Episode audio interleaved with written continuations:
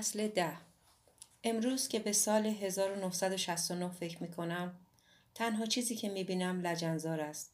باطلاقی عمیق و چسبناک که ممکن بود با هر قدم کفشم را در خود غرق کند. در حالی که خستگی مرا از پای درآورده بود از میان گل و لجن راهم را باز می کردم. مقابلم پشت سرم هیچ چیزی جز تاریکی بی پایان لجنزار نمی دیدم. همنوا با قدم های لرزانم زمان هم به سختی به پیش می رفت. مردمی که اطرافم بودند مدتها قبل از من عبور کرده بودند. در حالی که زمان من و من پشت سر جا مانده بودیم و با گل و لجن مبارزه می کردیم. جهانی که اطرافم بود در لبه دگرگونی عظیمی قرار داشت تا آن زمان مرگ جان کلترین را نیز مانند بسیاری دیگر با خود همراه برده بود. پانوشت. جان کلترین که به نامترین و مشهور بود ساکسیفون نواز و آهنگساز جاز آمریکایی.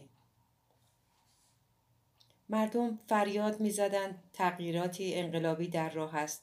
به نظر می رسید این تغییرات همیشه پیش رو است در پیچ جاده. اما این تغییرات هم مانند صحنه دوبودی نمایش ها بود. در پشت پرده هیچ جوهر و مفهومی وجود نداشت هر روز به آهستگی به راهم ادامه می دادم.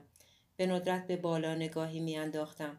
چشمانم به باطلاق بی پایانی که مقابلم قرار داشت دوخته شده بود. پای راستم را زمین می گذاشتم. پای چپم را بلند می کردم. پای چپم را زمین می گذاشتم و پای راستم را بلند می کردم. مطمئن نبودم کجا هستم. نمی‌دانستم آیا در مسیر درست قدم بر می دارم یا نه. تنها می دانستم که باید قدم به قدم به راهم ادامه بدهم. بیست ساله شدم و پاییز جایش را به زمستان داد. اما در زندگی من هیچ تغییر خاصی رخ نداد. بدون هیچ شور و نشاطی سر کلاس هایم حاضر می شدم. سه شب در هفته در همان مغازه قدیمی کار می کردم. گاهی گتسبی بزرگ را دوباره می خواندم و هنگامی که یک شنبه صبح می رسید لباسهایم را می شستم و نامه طولانی برای ناوکو می نوشتم. گاهی اوقات با میدوری به سینما یا باغ وحش می رفتیم یا با هم غذا می خوردیم. فروش کتاب فروشی کوبایاشی طبق برنامه ریزی پیش رفت. میدوری و خواهرش به یک آپارتمان دو خوابه نزدیک میو گادانی نقل مکان کردند به محله که مدرن تر بود. گفته بود بعد از ازدواج خواهرش از آنجا می رود و آپارتمانی برای خودش اجاره می کند. در همین زمان یک بار مرا برای ناهار به آپارتمانشان دعوت کرد. آپارتمانی آفتابگیر و زیبا بود و به نظر می رسید میدوری از زندگی کردن در آنجا خیلی بیشتر از زندگی در طبقه بالای کتاب فروشی کوبایاشی لذت می برد. هر چند وقت یک بار هم ناگاساوا پیشنهاد گردش می‌داد اما من بهانه برای نرفتن پیدا می کردم. دیگر این نوع هیجانها را نمی‌خواستم. نه اینکه از فکر وقت گذرانی با دخترها خوشم نیاید نه. فقط وقتی به کل پروسه‌ای که باید طی می‌شد فکر می کردم مشروب خوردن در شهر دنبال دخترهای مناسب گشتن صحبت کردن با آنها رفتن به هتل به تلاش خیلی زیادی نیاز داشت. ناگاساوا را تحسین می کردم که هنوز هم می توانست بدون احساس خستگی یا کسالت این تشریفات را اجرا کند. شاید صحبتهای هاتسومی رویم تأثیر گذاشته بود. فکر به ناوکو خیلی بیشتر از خوابیدن با دخترهای احمق بینام و نشان شادم می کرد. یاد احساس انگشتان ناوکو روی بدنم درونم را به لرزه در می آورد. اوایل دسامبر برایش نامه نوشتم تا بپرسم آیا می توانم در طول تعطیلات زمستانی به دیدنش بروم یا نه. پاسخ نامه را ریکو برایم فرستاد. گفته بود خیلی دوست دارند دوباره مرا ببینند. توضیح داده بود که ناوکو با نوشتن مشکل دارد و به همین خاطر او به جای ناوکو پاسخ نامم را داده بود. به فکرم نرسید ممکن است حال ناوکو واقعا بد باشد. نیازی به نگرانی نبود. این چیزها کم کم به ذهن آدم می رسند. زمانی که تعطیلات فرا رسید وسایلم را توی کوله پشتیم ریختم. چکمه هایم را به پا کردم و به سمت کیوتو به راه افتادم. حق با آن دکتر عجیب بود. کوهستان وقتی با لایه از برف پوشیده می‌شد فوقالعاده زیبا به نظر می رسید. مانند دفعه قبل دو شب را در آپارتمان ناوکو و ریکو گذراندم و سه روز تقریبا همان کارهای دفعه قبل را انجام دادیم. هنگامی که خورشید غروب می‌کرد ریکو گیتارش را می نواخت و ستایی می نشستیم و صحبت می کردیم. به جای رفتن به پیکنیک به اسکی می رفتیم. یک ساعت پیاده روی با اسکی در جنگل ما را از نفس انداخت و حسابی عرق کردیم. در برف روبی به ساکنان و کارکنان ملحق شدیم.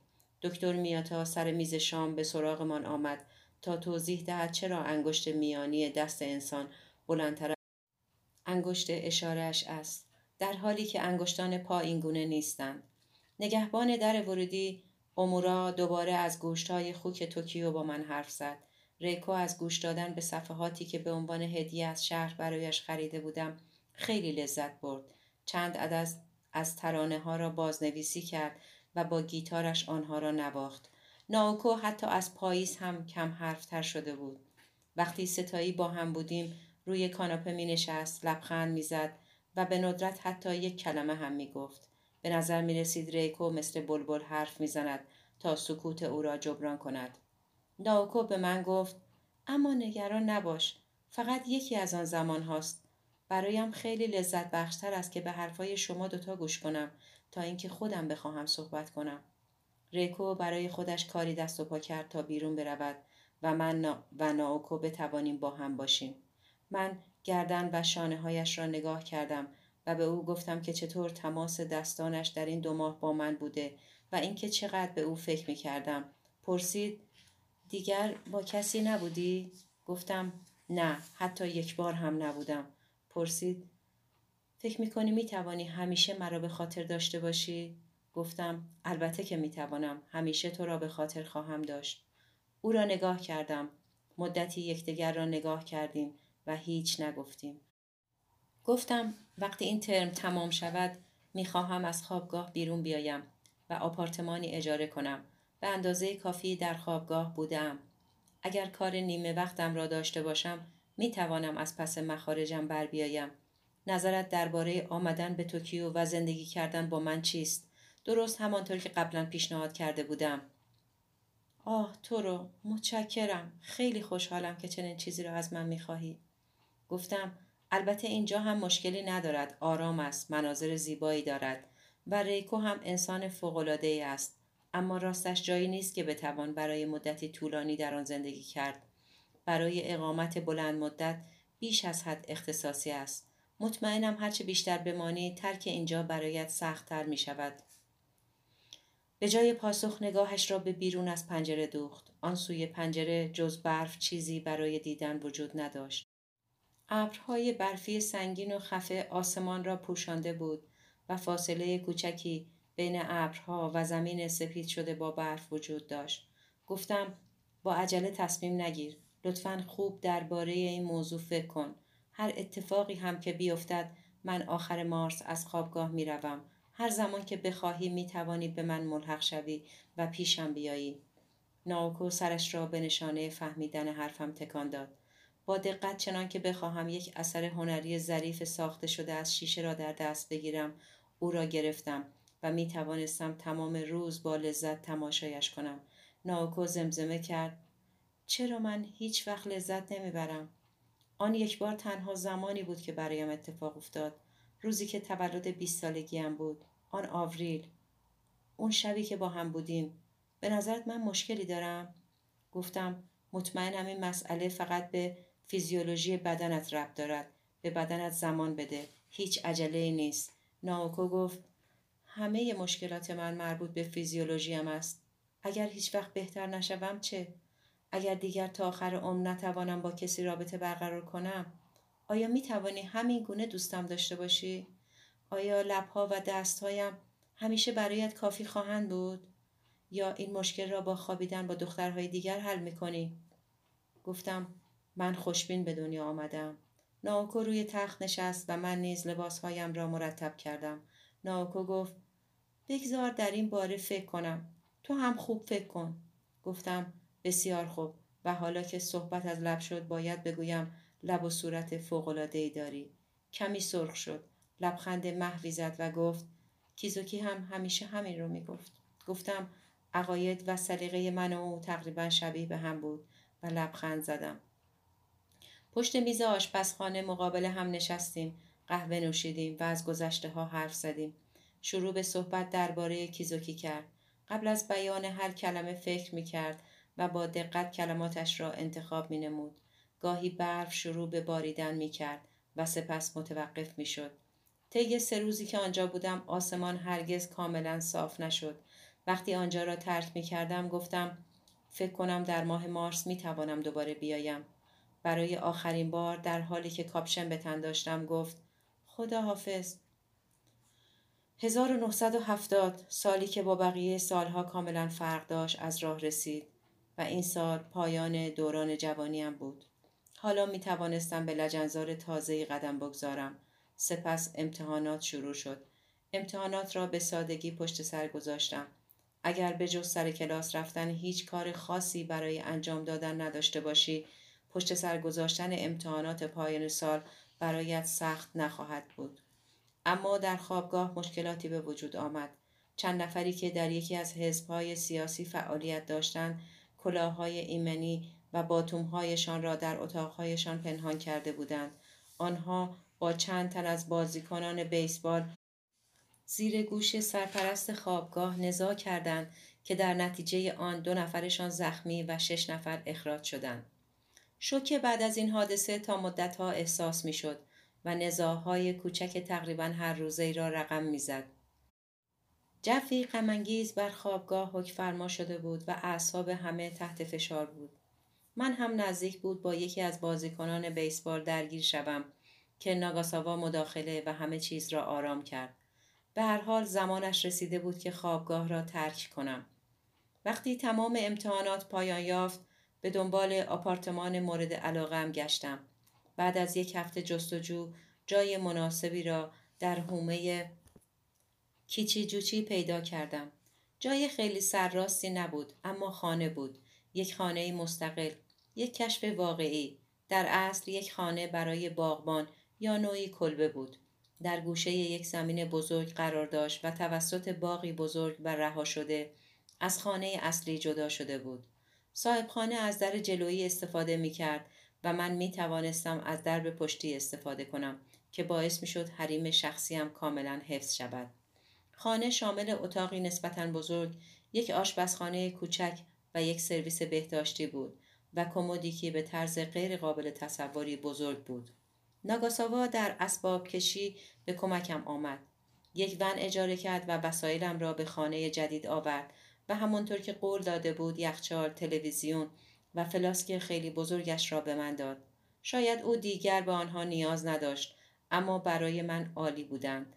برنامه خودش هم این بود که دو روز بعد به آپارتمانی در محوطه میتا اسباب کشی کند. وقتی می‌خواست برود گفت حس می‌زنم برای مدت طولانی یکدیگر را نمی‌بینیم. پس مراقب خودت باش. هنوز هم مطمئنم سالها بعد جای یکدیگر را خواهیم دید. گفتم من از همین الان منتظر آن روز هستم. و آن باری که همراه هامون را عوض کردیم آنکه قیافش خنده دار بود بهتر بود. با خنده گفتم درست است بگذریم ناگاساوا لطفا مراقب هاتسومی باش. دخترهای خوبی مانند او را به سختی می‌توان پیدا کرد. هاتسومی خیلی شکننده تر از آن است که به نظر می رسد. ناگاساوا با سر تایید کرد و گفت می‌دانم به همین خاطر بود که امیدوار بودم وقتی من نیستم تو از او مراقبت کنی. شما دوتا زوج فوقالعاده می‌شوید. گفتم که اینطور. ناگاساوا گفت شوخی کردم به هر حال شاد باشی. احساس می‌کنم اتفاقات گند بسیاری برایت خواهد افتاد. اما تو حرومزاده سرسختی هستی و مطمئنم از پس همهشان برمیایی ناراحت نمی‌شوی اگر یک نصیحت کوچک بکنم؟ بگو. گفت برای خودت احساس تأسف نکن. فقط احمقها به حال خودشان تأسف می‌خورن. گفتم این نصیحتت را به خاطر خواهم سپرد. با هم دست دادیم و هر کدام راه خودمان را در پیش گرفتیم. او به دنیای جدید خودش رفت و من به لجنزار خودم برگشتم. سه روز بعد از اسباب کشی به ناوکا نامه نوشتم. خانه جدیدم را برایش توصیف کردم و گفتم چقدر خوشحالم که از شر آن سبک مغزهای خوابگاه و همه آشفتگی های فکری احمقانهشان خلاص شدم. حالا می توانستم با چهارچوب فکری تازه‌ای زندگی جدیدی را آغاز کنم. نوشتم پنجره اتاقم رو به باغ بزرگی است که نقطه ملاقات تمام گربه های محله است. دوست دارم در ایوان دراز بکشم و آنها را تماشا کنم. مطمئن نیستم چند تا هستند اما یک گروه بزرگند و گروهی حمام آفتاب می‌گیرند. فکر نمی کنم خیلی از زندگی کردن من در اینجا راضی باشند اما یک بار که مقدار قابل توجهی پنیر برایشان گذاشتم چند تا از آنها یواش یواش آمدند و مقداری از آن خوردند. احتمالا مدتی زیادی طول می کشد که با من دوست شوند. در گروهشان یک گربه نر راه راه با گوشهای بریده هست که به طرز شگفتانگیزی شبیه سرپرست خوابگاه قدیمیم است. هر بار که این گربه را می‌بینم منتظرم شروع به بالا بردن پرچم کند. اینجا از دانشگاه نسبتا دور است اما سال سوم دیگر صبحها زیاد کلاس ندارم. بنابراین نباید خیلی هم بد باشد. حتی شاید با توجه به زمانی که برای مطالعه در قطار میگذرانم بهتر هم باشد. حالا تنها کاری که باید انجام دهم یافتن کاری نسبتا ساده است تا بتوانم سه یا چهار روز در هفته مشغول شوم. بعد از آن می توانم به زندگی روزمرم برگردم. نمی‌خواهم به تو فشار بیاورم. اما آوریل زمان خوبی برای شروع چیزهای جدید است و احساس می کنم بهترین چیز برای ما این است که با هم زندگی کنیم. اگر زندگی کردنمان با هم خوب بود تو هم می توانی به دانشگاه برگردی. اگر واقعا نتوانستیم با هم زندگی کنیم یا مشکلی وجود داشت می توانم در همین حوالی آپارتمانی برایت پیدا کنم. مهمترین چیز برای ما این است که همیشه نزدیک یکدیگر باشیم. البته لازم نیست حتما بهار باشد. اگر فکر می کنی تابستان بهتر است از نظر من مشکلی نیست. فقط بگو نظرت چیست و چه فکری داری. خب برای یک مدت باید کمی بیشتر کار کنم تا بتوانم هزینه های اسباب کشی را جبران کنم. وقتی قرار باشد تنها زندگی کنم حتما مقداری پول برای خرید برخی چیزها نیاز خواهم داشت. دیگ و مایتابه، چند بشقاب و از این جور چیزها. اما در ماه مارس وقتم آزادتر خواهد بود و قطعا برای دیدنت می آیم. چه تاریخی برای تو مناسب تر است؟ هر وقت که بگویی برنامه مسافرتم به کیوتو را مرتب می کنم. منتظر دیدن تو و شنیدن پاسخی از طرفت هستم. چند روز بعد را صرف خرید چیزهایی کردم که احتیاج داشتم و به مرکز خرید کیچی جوجی که در همان ناحیه بود سر زدم. همچنین شروع به پختن غذاهای ساده برای خودم کردم. از الوار فروشی محلی کمی تخته و چوب خریدم و آنها را به سایز مناسب برش دادم و توانستم برای خودم میز تحریر بسازم. فکر کردم که فعلا هم می توانم روی آن مطالعه کنم هم غذا بخورم. چند قفسه ساختم و مقداری ادویه خوب خریدم. یک گربه سفید که شاید شش ماهش بود تصمیم گرفت با من دوست شود و شروع به غذا خوردن پیش من کرد. نام سیگال را برایش انتخاب کردم. سیگال به معنی مرغ دریایی. وقتی به خانهام تا اندازه سر و سامان دادم به شهر رفتم و کاری موقتی به عنوان دستیار نقاش پیدا کردم. دو هفته تمام وقت مشغول کار شدم. دستمزدش خوب بود اما کار کشنده بود و بوی رنگ هم باعث سرگی جمع می شد. هر روز بعد از کار در رستوران ارزان قیمتی غذا می خوردم. بعد از غذا آبجوی می نوشیدم به خانه می رفتم و با گربه بازی می کردم. سپس مثل مرده ها می افتادم و می خوابیدم. در این مدت هیچ پاسخی از طرف ناکو به دستم نرسید. مشغول رنگ کردن بودم که ناگهان یاد میدوری افتادم. تقریبا سه هفته می شد که هیچ تماسی با او نداشتم و حتی به او نگفته بودم که نقل مکان کردم. آخرین باری که با او صحبت کرده بودم ما بین حرفهایم گفته بودم که می‌خواهم از خوابگاه بروم. و او هم گفته بود آه واقعا؟ و این آخرین باری بود که با هم صحبت کرده بودیم.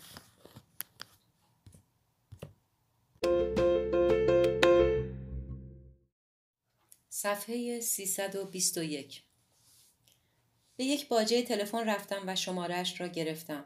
زنی که گوشی را برداشت احتمالا خواهرش بود. وقتی نامم را به او گفتم گفت یک لحظه. اما میدوری پای تلفن نیامد.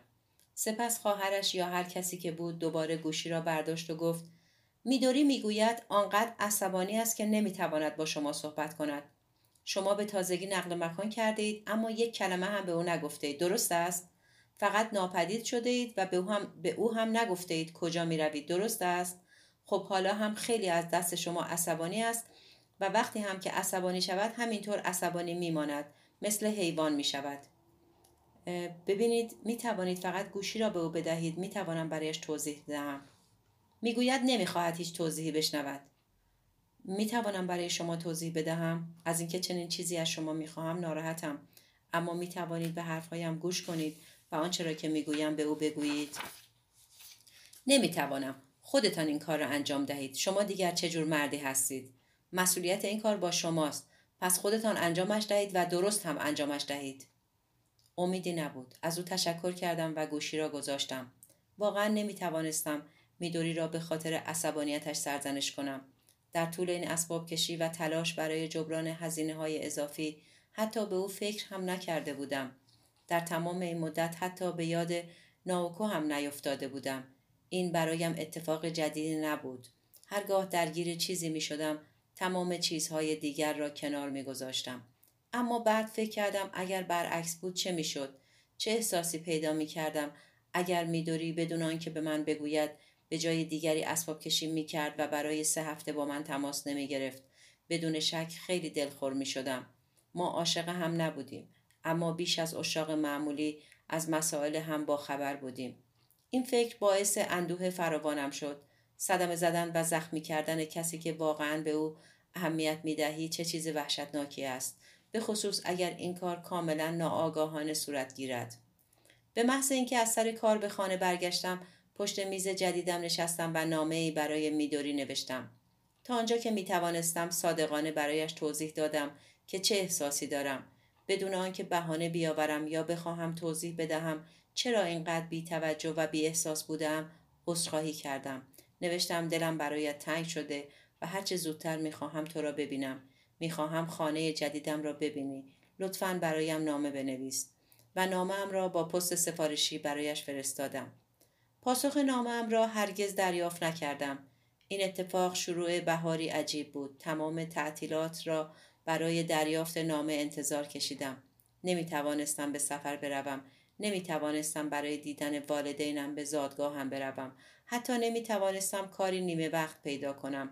زیرا نمی‌دانستم چه زمانی نامه ای از طرف ناهاکو دریافت می کنم و نمی‌دانستم چه تاریخی برای رفتن من در نامهش معین می کند و کی باید بروم بعد از ظهرها را در مرکز خرید کیچی جوچی میگذراندم سینما می‌رفتم یا در کافه جاز کتاب میخواندم هیچ کس را نمی‌دیدم و تقریبا با هیچ کس صحبت نمی کردم. یک بار در هفته برای ناوکو نامه می نوشتم و هرگز به او نمی گفتم که امیدوارم پاسخی از جانب او دریافت کنم. به هیچ عنوان نمی خواستم او را تحت فشار بگذارم. درباره شغل نقاشیم برایش می‌گفتم از سیگال از شکوفه های هلوی باغ درباره خانم پیر مهربانی که توفو میفروخت از پیرزن کریهی که در رستوران محلی بود درباره غذاهایی که برای خودم میپختم اما با این حال او هرگز برایم نامه ننوشت هرگاه از کتاب خواندن یا گوش کردن به موسیقی خسته می شدم در باغ کار می کردم. از صاحب خانم یک شنکش و جارو و قیچی گل و گیاه قرض کرده بودم و وقتم را با کندن علفهای هرز و آرایش دادن بوته ها می گذراندم. آراستن و زیباسازی باغ کار زیادی نمی‌خواست. یک بار صاحب خانه مرا برای خوردن چای دعوت کرد. در ایوان خانهاش نشستیم و چای سبز نوشیدیم و شیرینی برنجی خوردیم و کمی با هم صحبت کردیم. گفت بعد از بازنشستگی کاری در یک شرکت بیمه پیدا کرده اما بعد آن را هم رها نموده است. حالا بعد از گذشت چند سال دیگر سخت نمی گرفت. این خانه و زمین مدتها به خانوادهشان تعلق داشت.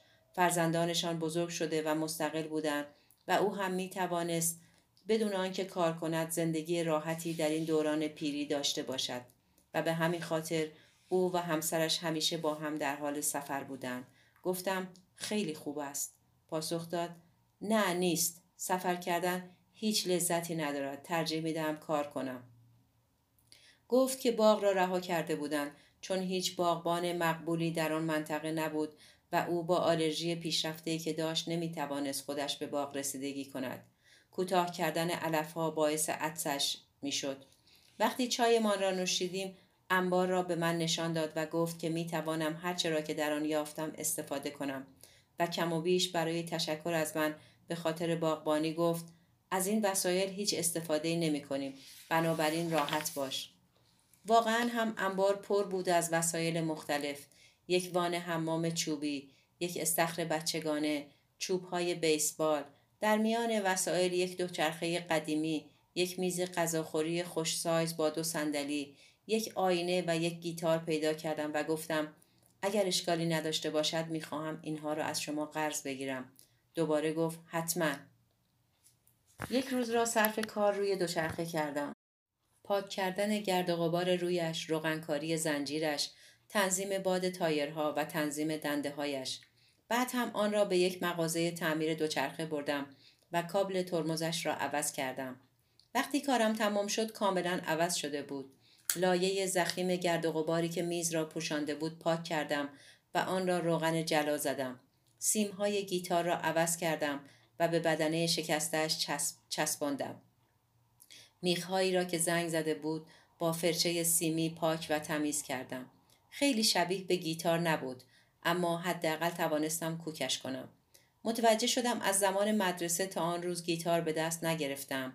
در ایوان نشستم و تا آنجا که می توانستم سعی کردم به خوبی آهنگ بالا روی سقف ها اثر دریفترز را بنوازم. از اینکه هنوز هم بیشتر آکوردها را حفظ بودم شگفت زده شدم. بعد چند تکه چوب برداشتم و برای خودم صندوق پستی درست کردم. آن را با رنگ قرمز رنگ کردم. نامم را رویش نوشتم و آن را جلوی در خانه نصب کردم تا سوم آوریل تنها نامه ای که راهش را به صندوق پستم باز کرد نامه ای بود که از طرف خوابگاه برایم ارسال شده بود. یادداشتی برای یادآوری تجدید دیدار اعضای مدرسه، تجدید دیدار با هم کلاسی ها، آخرین چیزی بود که می‌خواستم با آن سر کار داشته باشم. آن کلاس کلاسی بود که با کیزوکی در آن بودیم. یادداشت را توی سطل زباله انداختم.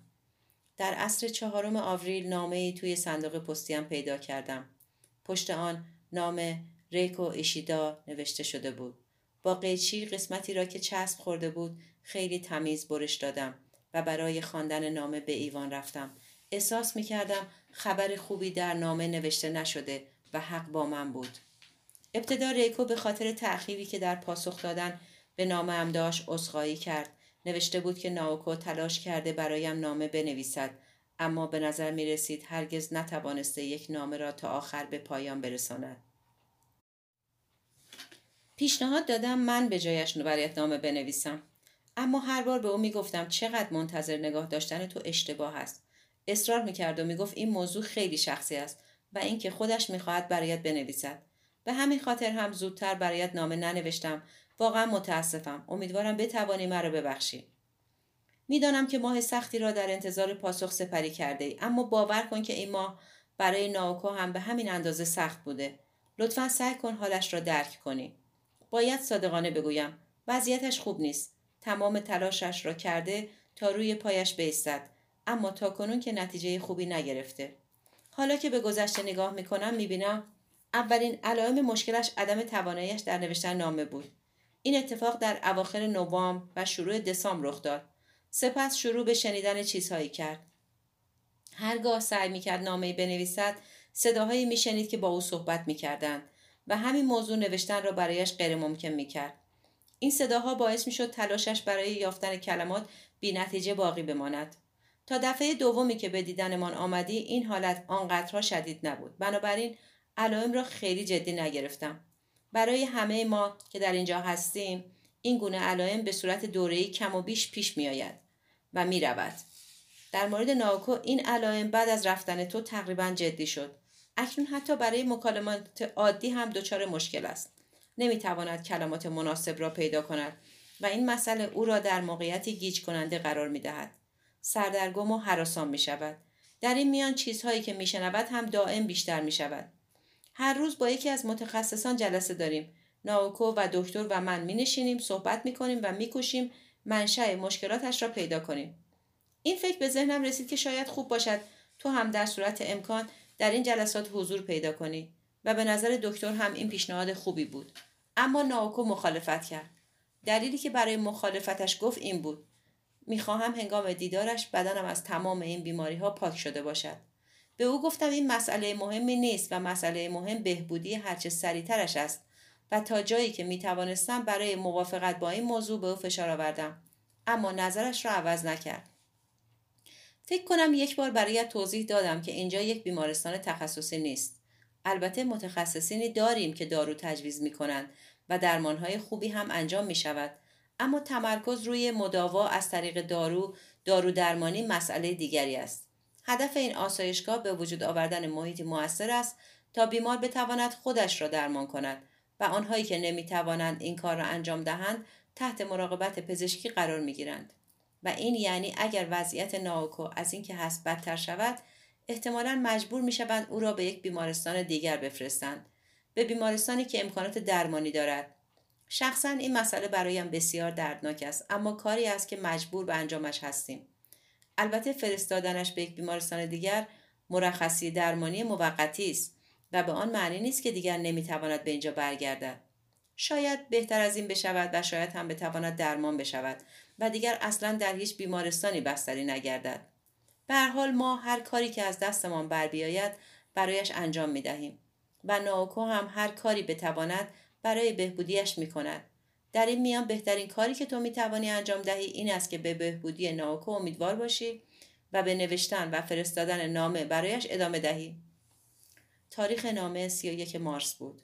بعد از خواندن نامه در ایوان ماندم و اجازه دادم چشمانم برای مدتی باغ را که اکنون مملو از تازگی بهار بود تماشا کند. شکوفه های درخت گیلاس قدیمی در آستانه باز شدن و درخشیدن بود. نسیم ملایمی میوزید و نور روز رنگ های مه و, و مهالود عجیبی به همه چیز میبخشید. سیگال در همان اطراف در حال گشت زدن بود و بعد از اینکه مدتی روی کف ایوان نشست و خودش را خاراند کنارم کش و آمد و به خواب رفت می‌دانستم باید خیلی جدی فکر کنم اما اصلا نمی‌دانستم چگونه باید این کار را انجام دهم و در حقیقت فکر کردن آخرین چیزی بود که می‌خواستم انجام بدهم به زودی زمان انتخاب فرا می رسید. آنگاه درباره همه چیز خیلی دقیق و خوب فکر می کردم. اما الان نه. الان نه. روزم را با خیره شدن به باغ تکه دادن به ستون ایوان و نوازش سیگال گذراندم. احساس می کردم کاملا از انرژی توهی شدم. غروب فرا رسید. هوا گرگومی شد و سایه های تیره در باغ فزونی گرفت. سیگال ناپدید شد. اما من خیره شدن به شکوفه های گیلاس را ادامه دادم. در آسمان تیره بهاری شکوفه های گیلاس همانند عفونتی که روی زخم را پوشانده باشند خود نمایی می کردن. باغ پر بود از بوی سنگین و شیرین گوشت در حال پوسیدن. داشتم درباره بدن ناکو فکر می کردم. بدن زیبای ناکو که در تاریکی کنارم دراز کشیده بود و شکوفه های بیشماری پوستش را در بر گرفته بود. شکوفه های سبز و لرزان که در نسیم ملایم به ارتعاش در آمده بودند. فکر کردم چرا چنین بدن زیبایی باید اینقدر بیمار باشد چرا ناوکو را تنها نمی‌گذارند به اتاقم رفتم و پرده ها را کشیدم اما حتی درون خانه هم نمی توانستم از بوی بهار فرار کنم این بو هر چیزی را که روی زمین بود پر کرده بود اما در حال حاضر این بو تنها بوی تعفن و فساد را در ذهنم تدایی می کرد. در حالی که درون خانم پرده ها را کشیده بودم تنفر شدیدی به بهار احساس کردم. از چیزهایی که بهار برایم به ارمغان می آورد متنفر بودم. از ضربان درد کرختی که در درونم سر راشته بود متنفر بودم. در تمام زندگیم هرگز چنین تنفر شدیدی حس نکرده بودم. سه روز تمام را انگار که زیر دریا باشم کار کردم. به سختی می توانستم چیزهایی را که مردم می گفتند بشنوم و آنها هم به همان اندازه چیزهایی را که باید می‌گفتم نمیشنیدند احساس می‌کردم بدنم در پوسته پیچیده شده و هیچ تماس مستقیمی با دنیای بیرون ندارم نمی توانستم لمسشان کنم و آنها هم نمی توانستند مرا لمس کنند کاملا درمانده بودم تا زمانی که در این حالت باقی می ماندم دستشان به من نمی رسید. به دیوار تکیه می دادم و به سقف خیره می شدم. هرگاه احساس گرسنگی می کردم هر چیزی را که دم دستم بود میخوردم کمی آب می نوشیدم و وقتی غم وجودم را فرا می گرفت با خوردن نوشیدنی خودم را آرام می کردم. نه حمام می رفتم نه اصلاح می کردم. سه روز را این گونه گذراندم. شیش آوریل نامه ای از طرف میدوری به دستم رسید. مرا دعوت کرده بود تا در محبته دانشکده یکدیگر را ببینیم و بعد از انتخاب واحد با هم نهار بخوریم. تا جایی که می توانستم نوشتن نامه را به تأخیر انداختم. اینطوری با هم مساوی شدیم. خب بیا یکدیگر را ببینیم. مجبورم این واقعیت را بپذیرم که دلم برایت تنگ شده. نامه را خواندم و دوباره خواندم. چهار بار و هنوز هم نمیفهمیدم. سعی دارد چه بگوید. چه معنایی می توانست داشته باشد؟ مغزم خیلی منگ بود. نمی توانستم ارتباط بین جملات را درک کنم. چطور ملاقاتمان در روز انتخاب واحد می توانست برابرمان کند؟ چرا می خواهد با هم نهار بخوریم؟ واقعا نمیفهمیدم. مغزم مانند ریشه های نهان و نمناک یک گیاه کرخت شده بود. باید خودم را از این حال بیرون می آوردم سپس کلمات ناگاساوا به ذهنم رسید. برای خودت احساس تأسف نکن. فقط احمقها این کار را می کنند صدای فکرم را شنیدم. بسیار خوب ناگاساوا. بزن بریم. آهی کشیدم و روی پایم ایستادم. بعد از گذشت چند هفته برای اولین بار لباسهایم را شستم. به حمام عمومی رفتم و اصلاح کردم. خانه را تمیز کردم. مقداری مواد غذایی خریدم. و برای خودم غذای مناسبی آماده کردم. به سیگال گرسنه غذا دادم. آبجوی نوشیدم و سی دقیقه ورزش کردم. وقتی توی آینه چهرم را دیدم متوجه لاغر شدنم گشتم. چشمانم از حدقه بیرون زده بود. به سختی می توانستم خودم را بشناسم. صبح فردا مسافت درازی را دوچرخه سواری کردم و بعد از اینکه در خانه نهار خوردم یک بار دیگر نامه ریکو را خواندم. سپس خیلی جدی به اینکه باید چه کنم فکر کردم. این نامه باور خوشبینانه ام را به بهبودی ناوکو در هم شکست و به همین خاطر خواندنش تا این حد مرا به هم ریخت. ناوکو خودش به من گفته بود بیماری من خیلی بدتر از آن است که فکر می‌کنی. ریشهش خیلی عمیق است. ریکو هم به من هشدار داده بود که مشخص نیست چه اتفاقی خواهد افتاد. با این حال دو بار به دیدن ناوکو رفته بودم. و تصور کرده بودم حالش رو به بهبود است. تصور کرده بودم تنها مشکلش این است که آیا شجاعت برگشت به دنیای واقعی را پیدا خواهد کرد یا نه. و اینکه اگر بخواهد می توانیم دوتایی دست به دست هم دهیم و موفق شویم. نامه ریکو قلعه خیالی مرا که روی فرضیه های ضعیف و شکننده بنا کرده بودم در هم ریخت و تنها سطحی مسطح و آری از هر گونه احساس بر جای گذاشت. باید کاری می کردم تا دوباره روی پاهایم بیستم احتمالا بهبودی ناوکو به زمان زیادی نیاز داشت و حتی بعد از بهبودی هم بدون شک بسیار ضعیفتر از قبل و اعتماد به نفسش هم خیلی کمتر از قبل می‌شد. باید خودم را با این موقعیت جدید وفق می دادم. اما هرچقدر هم که قوی می شدم باز هم این کار همه مشکلات را حل نمی کرد. این را می دانستم. اما هیچ کار دیگری از دستم بر نمی آمد. باید خوشبین می ماندم. باید منتظر بهبودیش می شدم. فکر کردم هی کیزوکی برخلاف تو من زیستن را انتخاب می کنم و به بهترین صورتی که می‌دانم هم زندگی می کنم. مطمئنم برای تو سخت بوده به جهنم برای من هم سخت است واقعا سخت است و همش هم به این خاطر است که تو خودت را کشتی و ناوکو را رها کردی اما من هرگز چنین کاری نمی کنم من هرگز به او پشت نمی کنم اول به این خاطر که عاشقش هستم و دوم به این علت که قوی تر از او هستم و به قوی تر شدن ادامه می دهم من بزرگ می شوم چون این کاری است که باید انجام دهم. همیشه فکر می کردم دوست دارم 17 یا 18 ساله باقی بمانم اما دیگر نه. دیگر نوجوان نیستم. اکنون احساس مسئولیت می کنم دیگر آدمی نیستم که آن زمان بودم. اکنون 20 سالم و باید بهای زیستنم را بپردازم. میدوری پرسید؟ لعنتی به چه اتفاقی برات افتاده؟ پوست و استخوان شده ای. اینقدر بد است ها؟ شرط میبندم زیادی با کسی رابطه داشتی. سرم را تکان دادم و لبخند زدم. از ابتدای اکتبر با هیچ دختری نبودم. اوه امکان نداره. داریم درباره شیش ماه صحبت می‌کنیم.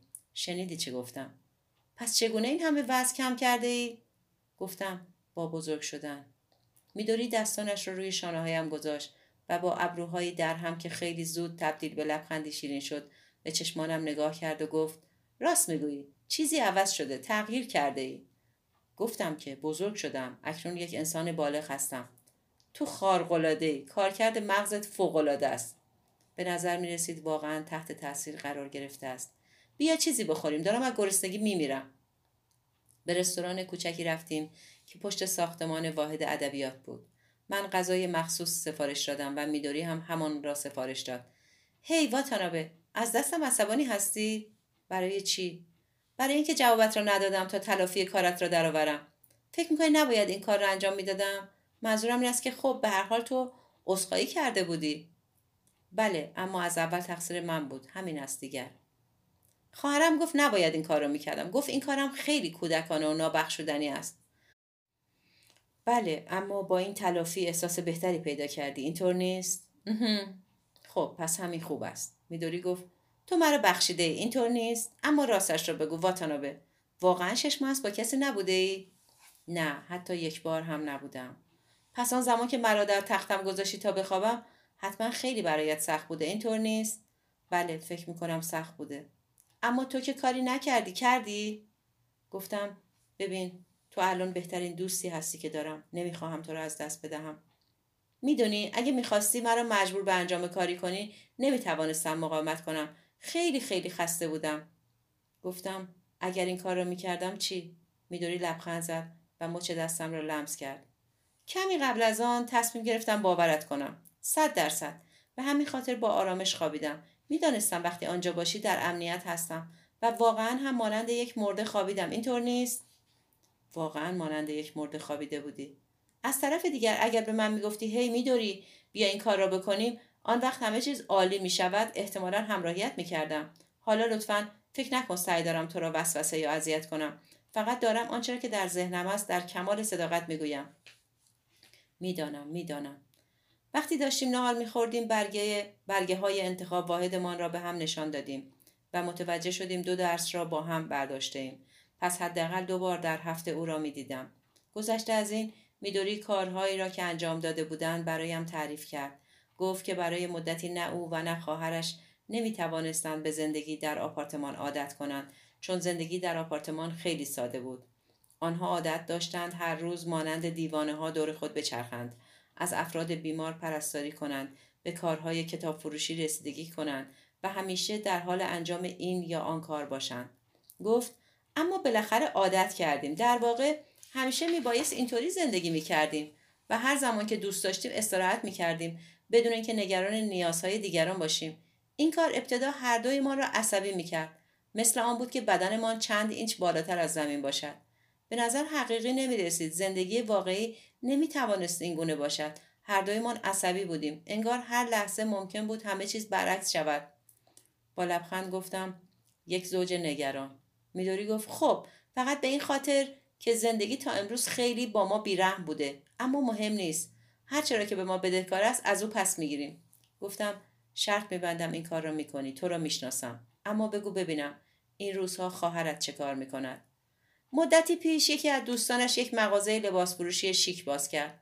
خواهرم سه روز در هفته به او کمک می کند و بقیه اوقات آشپزی می کند یا با نامزدش قرار می گذارد سینما می رود وقت گذرانی می کند و فقط از زندگیش لذت می برد. سپس از زندگی تازه هم پرسید. شکل خانم را برایش توضیح دادم و درباره باغ بزرگ و سیگال و صاحب خانم برایش گفتم. پرسید از تنهایی لذت می‌بری؟ گفتم بله خیلی. میدوری گفت می توانستی منو اقوا کنی گفتم بله و الان هم که فصل بهار است و تو هم که پولیوری باحالی پوشیدی که دوست دخترت برات بافته شوکه شدم به ژاکت شرابی رنگی که به تن داشتم نگاه کردم. از کجا فهمیدی؟ میدوری گفت واقعا خیلی صادقی. خب حد زدم بگذریم. چت شده؟ نمی‌دانم. دارم سعی می‌کنم کمی شور و نشاد در خودم ایجاد کنم. فقط به خاطر داشته باش زندگی یه جعبه شکلات است. سرم را چند بار تکان دادم و به او نگاه کردم. شاید آنقدرها هم باهوش نیستم. گاهی اصلا نمی‌فهمم درباره چی حرف می‌زنی.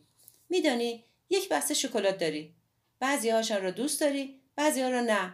همه آنهایی را که دوست داری می‌خوری و تنها آنهایی را که زیاد دوست نداری باقی میمانند.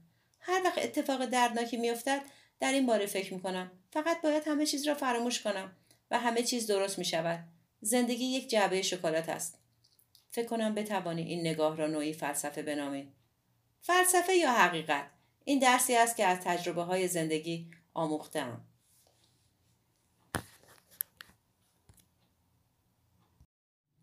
صفحه 333 در حال نوشیدن قهوه بودیم که دو دختر وارد شدند.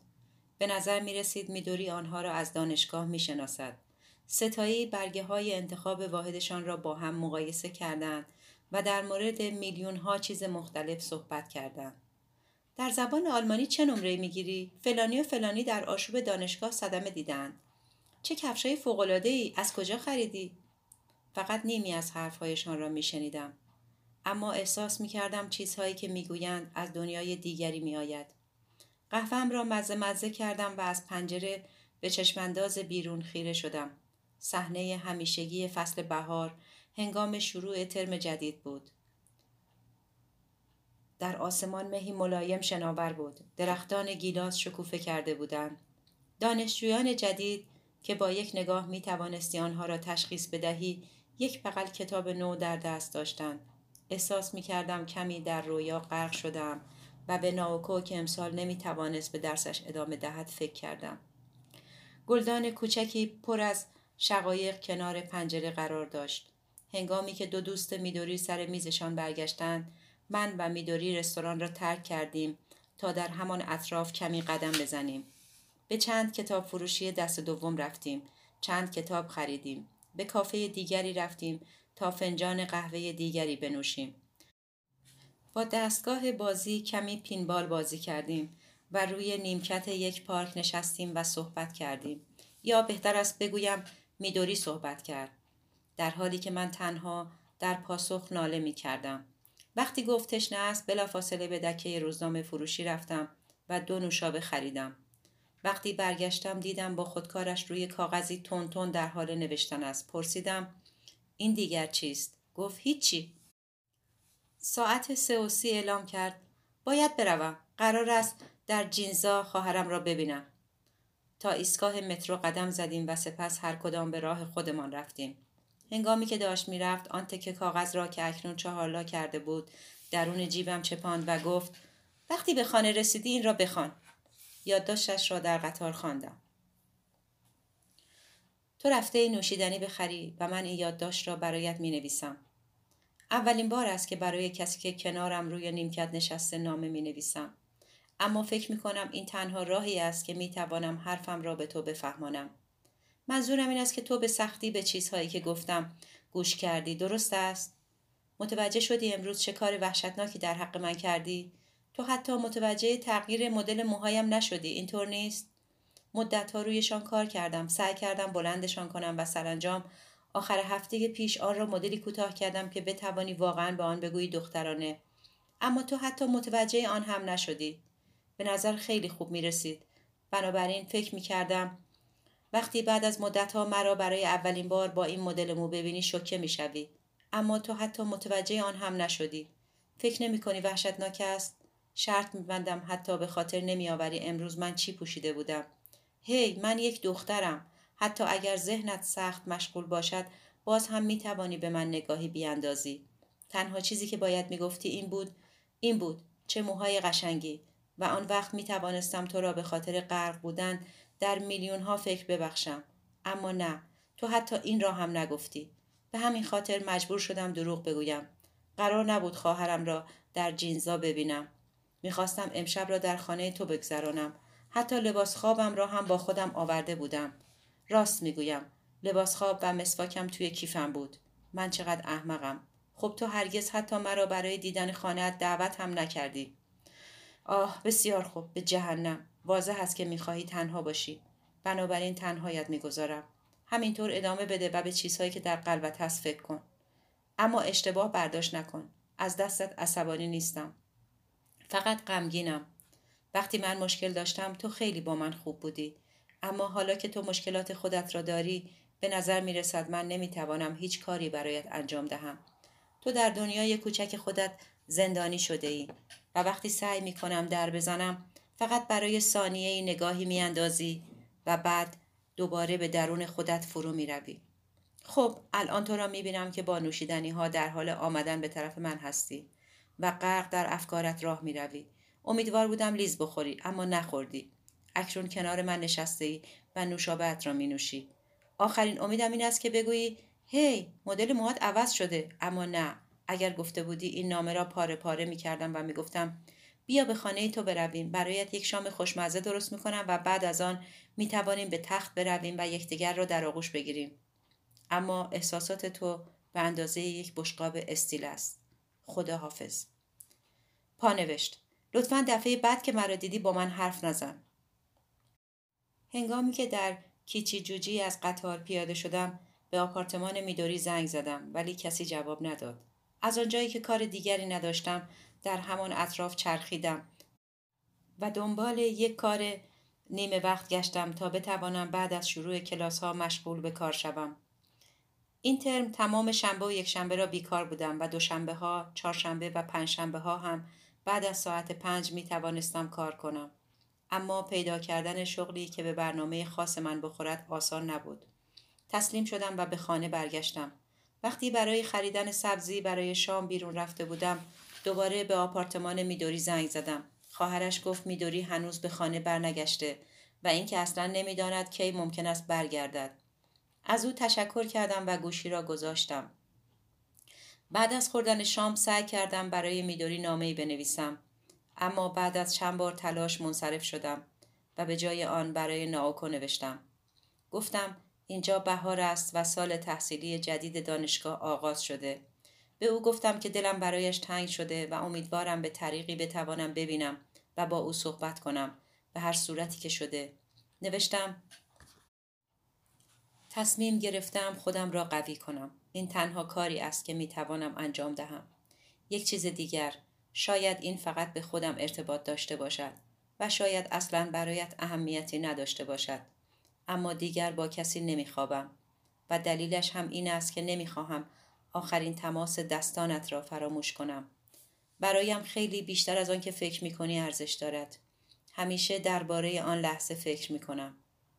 نامه را توی پاکت گذاشتم. تمری رویش چسباندم. پشت میز نشستم و برای مدتی دراز به آن خیره شدم. نسبت به نامهای قبلیم خیلی کوتاهتر بود. اما احساس می کردم به این صورت شاید ناوکو بهتر درکم کند. کمی ویسکی برای خودم ریختم. با دو جوره آن را سر کشیدم و برای خواب آماده شدم.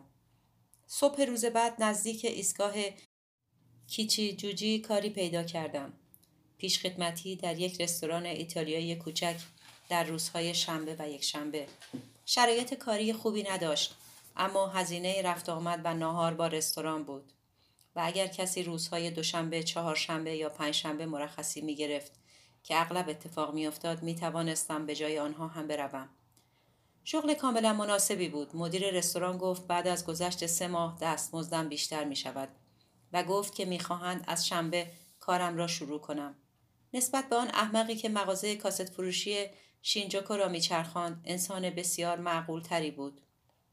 دوباره به آپارتمان میدوری زنگ زدم و دوباره خواهرش جواب داد.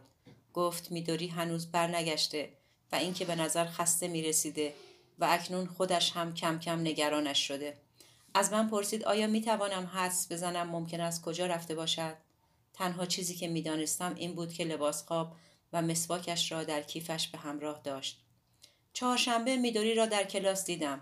پلیور سبز پررنگ پوشیده بود و عینک آفتابی تیره‌ای که اغلب تابستانها می‌زد به چشم داشت. در آخرین ردیف نشسته بود و با دختر عینکی لاغری که قبلا هم دیده بودم صحبت می کرد. به او نزدیک شدم و گفتم اگر امکان داشته باشد می‌خواهم بعد از اینکه صحبتهایشان تمام شد با او صحبت کنم. ابتدا دختری که عینک داشت به من نگاه کرد و سپس میدوری نگاهی به من انداخت. واقعا مدل موهایش خیلی زنانه تر، خیلی پخته تر شده بود. کمی سرش را کش کرد و گفت قرار است با کسی ملاقات کنم. گفتم خیلی وقتت را نمی‌گیرم فقط پنج دقیقه میدوری عینک آفتابیش را برداشت و چشمانش را باریک کرد درست همانطوری نگاه هم کرد که ممکن بود به یک خانه مخروبه تک و تنها در دور دست نگاه کند گفت متاسفم نمی‌خواهم با تو صحبت کنم دختر عینکی با چشمانی که انگار می‌گفت گفت که نمی‌خواهد با تو صحبت کند متاسفم به من نگاه کرد هنگام درس در آخرین صندلی سمت راست ردیف اول نشستم. مروری بر کارهای تنسی ویلیامز و جایگاهش در ادبیات آمریکا و وقتی درس پایان یافت آرام تا سه شمردم و برگشتم. میدوری رفته بود. در آن آوریل خیلی احساس تنهایی می کردم. ماهی که کاملا تنها سپری کردم آوریل بود. همه انسانهای اطرافم بودند. شاد به نظر می رسیدند. مردم کتهایشان را در می آوردند و در آفتاب از همنشینی با یکدیگر لذت می بردند. حرف می زدند. توپ بازی می کردند. دست یکدیگر را می گرفتند. اما من تنها بودم. ناوکو، میدوری، ناگاساوا همهشان از جایی که من ایستاده بودم دور شده بودند. حالا هیچ کس را نداشتم تا به او صبح بخیر یا روز خوبی داشته باشی بگویم. حتی دلم برای استورم تروپر هم تنگ شده بود. تمام ماه را با این احساس نومیدی و تنهایی سپری کردم. چند بار سعی کردم با میدوری صحبت کنم اما جوابی که از او دریافت می کردم همیشه همان بود. الان نمی‌خواهم با تو صحبت کنم و از روی تون و لحن صدایش میفهمیدم حرفش جدی است. همیشه با آن دختر عینکی یا پسری قد بلند با موهای کوتاه میدیدمش. پسرک پاهای فوقالعاده بلندی داشت و همیشه کفش های سفید بسکتبال به پا می کرد. آوریل تمام شد و ماه می از راه رسید. اما می حتی از آوریل هم بدتر بود. هرچه ماه می بیشتر به نیمه نزدیک می شد لرزش قلبم را بیشتر حس می کردم و این اتفاق معمولا هنگامی می افتاد که خورشید غروب می کرد. در تاریکی رنگ پریده غروب وقتی رایحه ملایم گلهای ماگنولیا فضا را پر می کرد قلبم بدون هیچ هشداری متورم می شد و می لرزید و انگار که خنجری در آن فرو رفته باشد تیر می کشید. سعی می کردم با محکم بستن محکم بستن چشمانم و فشار دادن دندانهایم به هم این حالت را بگذرانم و میگذشت. اما خیلی آرام زمان می برد و با عبورش دردی راکت را بر جای میگذاشت. آن زمان برای ناوکو نامه می نوشتم در نامه هایم به او تنها چیزهای پر احساس یا خوشایند یا زیبا را توصیف می کردم. رایحه علف ها، نوازش باد ملایم بهاری، نور ماه، فیلمی که دیده بودم، ترانه‌ای که دوست داشتم، کتابی که مرا تکان داده بود، خودم هم بعد از نوشتن این نامه ها و هنگام بازخانی آنچه که نوشته بودم احساس آسایش می کردم. با خواندن آنها احساس می کردم دنیایی که در آن زندگی می کنم دنیای فوقلاده است. نامه های بیشماری نوشتم اما از ناوکو و ریکو هیچ خبری نرسید. در رستوران محل کارم با دانشجوی دیگری آشنا شدم که همسن خودم بود. نامش آیتو بود. مدتی زمان برد تا این دانشجوی ساکت و آرام رشته نقاشی کالج هنر سر صحبت را با من باز کند. اما سرانجام کم کم بعد از ساعت کاری به باری در همان نزدیکی رفتیم و شروع به صحبت درباره چیزهای مختلف کردیم. او هم کتاب خواندن و گوش کردن به موسیقی را دوست داشت.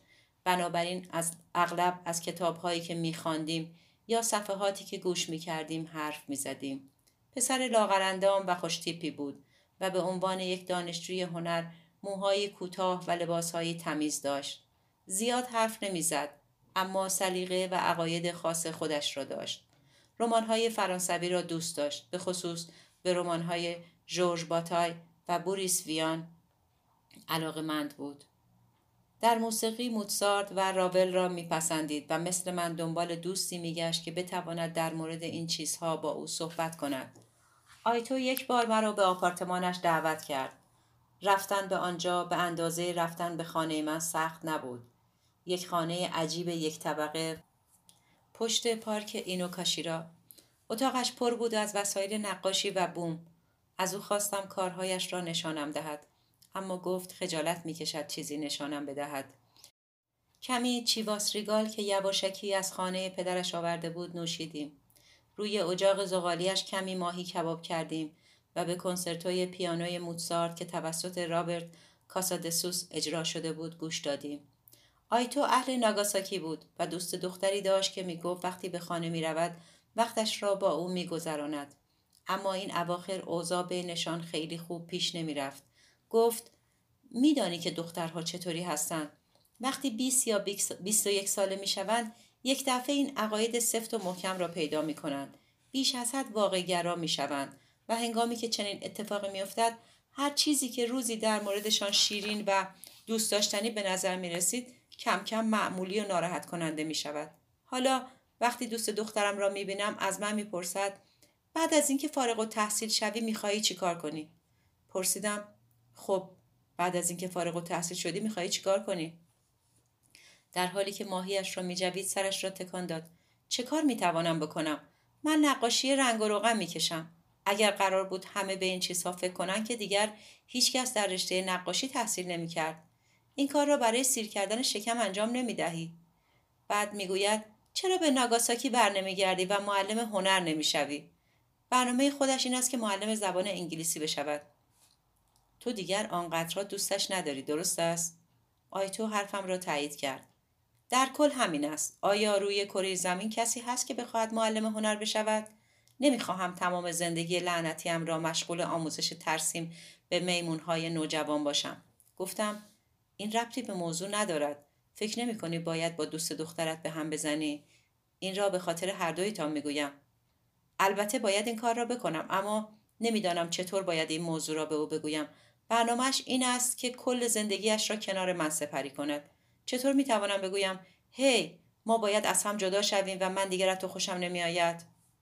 نوشیدنی هایمان را بدون آنکه در آن یخ بیاندازیم سر کشیدیم. و وقتی کباب هایمان تمام شد چند خیار و کرفس خورد کردیم و آنها را در میسو ریختیم وقتی تکه های خیار را می جویدم به پدر میدوری فکر کردم. و این فکر به من یادآوری کرد که زندگیم بدون میدوری چقدر بیمزه و بیروح است و همین حالم را به هم ریخت. بدون آنکه متوجه شوم میدوری بخش بزرگی از درونم را اشغال کرده بود. آیتو پرسید دوست دختر داری؟ گفتم بله. بعد از مکسی کوتاه اضافه کردم اما در حال حاضر نمی‌توانم با او باشم. اما احساسات یکدیگر را درک می‌کنید. اینطور نیست؟ در حالی که میخندیدم گفتم دوست دارم اینطور فکر کنم. در غیر این صورت هدف از این دوستی چیست؟ آیتو با صدای آرامی درباره اینکه موتسارت چه, آهنگ... چه آهنگساز فوقالعاده و بزرگی بوده صحبت کرد. با کارهای موتسارت کاملا آشنا بود. به همان خوبی که یک پسر روستایی میانبرهای کوهستان را می‌شناسد. پدرش عاشق موسیقی بود و از کودکی برایش موسیقی میگذاشت. من اطلاعات زیادی درباره موسیقی کلاسیک نداشتم. اما گوش کردن به این کنسرت موتسارت با تفسیرهای زیرکانه و پر احساس آیتو آنجا آن قسمت این چطور به اندازه خوب بود که برای اولین بار بعد از سالها احساس کردم آرامش یافتم. به هلال ماه که بالای پارک اینوکاشیرا آویزان بود نگاه کردیم. بعد چیواس ریگالمان را تا آخرین قطره نوشیدیم و نوشیدنی خارق‌العاده‌ای بود. آیتو گفت می توانم شب را همانجا بمانم. اما به او گفتم باید کاری انجام دهم به خاطر ویسکی تشکر کردم و قبل از ساعت نه آپارتمانش را ترک نمودم. در راه برگشت به خانه یک بار دیگر از تلفن عمومی به میدوری زنگ زدم. در کمال تعجب جوابم را داد. گفت ببخشید اما در حال حاضر نمی‌خواهم با تو صحبت کنم. می‌دانم می‌دانم اما نمی‌خواهم رابطه من اینطوری تمام شود. تو یکی از دوستان بسیار معدودم هستی و ندیدنت واقعا دردناک است. کی می‌توانم با تو صحبت کنم؟ حداقل این را که می‌توانی بگویی. گفت هر وقت حس حرف زدن با تو را داشته باشم. پرسیدم حالت چطور است؟ گفت خوبم و گوشی را گذاشت. در عواسط ماه می نامه ای از طرف ریکو به دستم رسید. از اینکه اغلب نامه می نویسی متشکرم. ناوکو از خواندن نامه هایت لذت می‌برد. من هم لذت می‌برم. از نظر تو اشکالی ندارد که من هم آنها را می‌خوانم دارد؟ ببخشید که نتوانستم برای چنین مدت درازی جوابی به هایت بدهم. اگر راستش را بخواهی خیلی احساس خستگی می کردم و خبرهای خوب زیادی هم برای گفتن نداشتم. حال ناکو خوب نیست. چند روز پیش مادرش از کوبه آمد. چهار نفرمان او و ناوکو و دکتر و من صحبتی طولانی داشتیم. و به این نتیجه رسیدیم که ناوکو باید برای مدتی به یک بیمارستان واقعی انتقال پیدا کند و تحت مراقبت شدید قرار گیرد و بعد با توجه به اینکه نتایج درمان چه باشد شاید بتواند به اینجا برگردد. ناوکو می‌گوید در صورت امکان می‌خواهد همینجا بماند و خودش برای بهبودی به خودش کمک کند. و من هم می‌دانم دلم برایش تنگ می شود و نگرانش هستم. اما حقیقت این است که کنترل کردنش هر روز سختتر و سختتر می شود. اکثر اوقات خوب است اما گاهی احساساتش به شدت متزلزل می شود و وقتی این اتفاق می افتد نمی توانیم چشم از او برداریم. نیازی به گفتن نیست که ممکن است چه کار کند. زمانهایی که سخت درگیر شنیدن صداهاست کاملا از دیگران دور می شود و در خودش فرو می رود. و به همین خاطر من هم با پیشنهادشان موافق هستم. بهترین کار برای ناوکو این است که برای مدتی درمانی مناسب وضعیتش داشته باشد. از گفتن این حرف متنفرم اما این تنها کاری است که از دست ما برمیآید.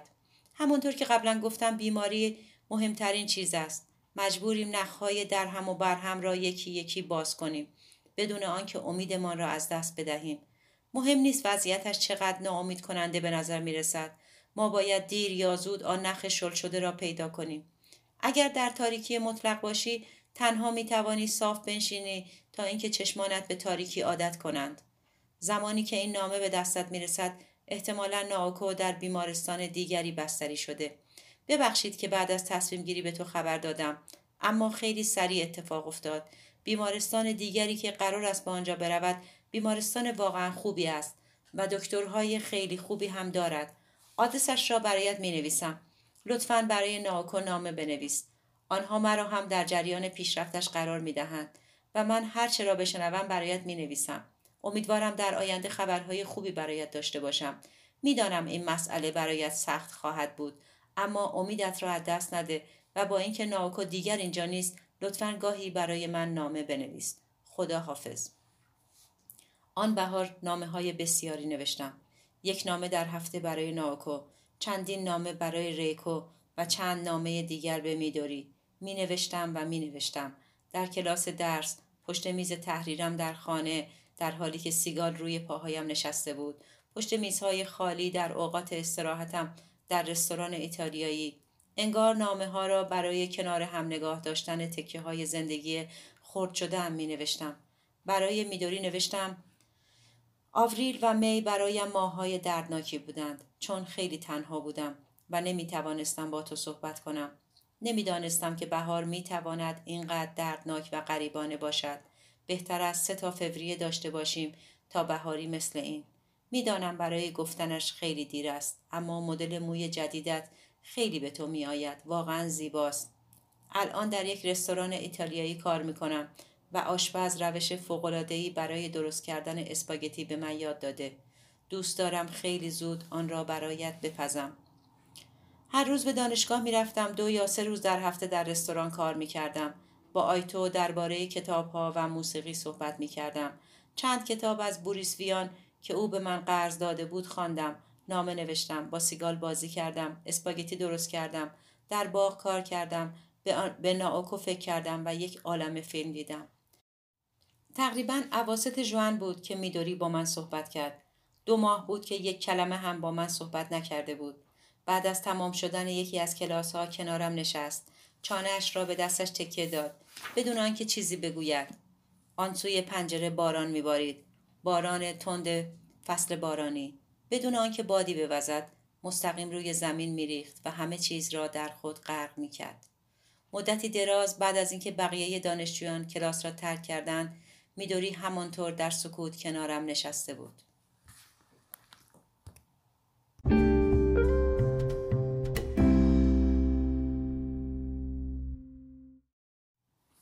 صفحه 344 مدتی دراز بعد از اینکه بقیه دانشجویان کلاس را ترک کردند میدوری همانطور در سکوت کنارم نشسته بود.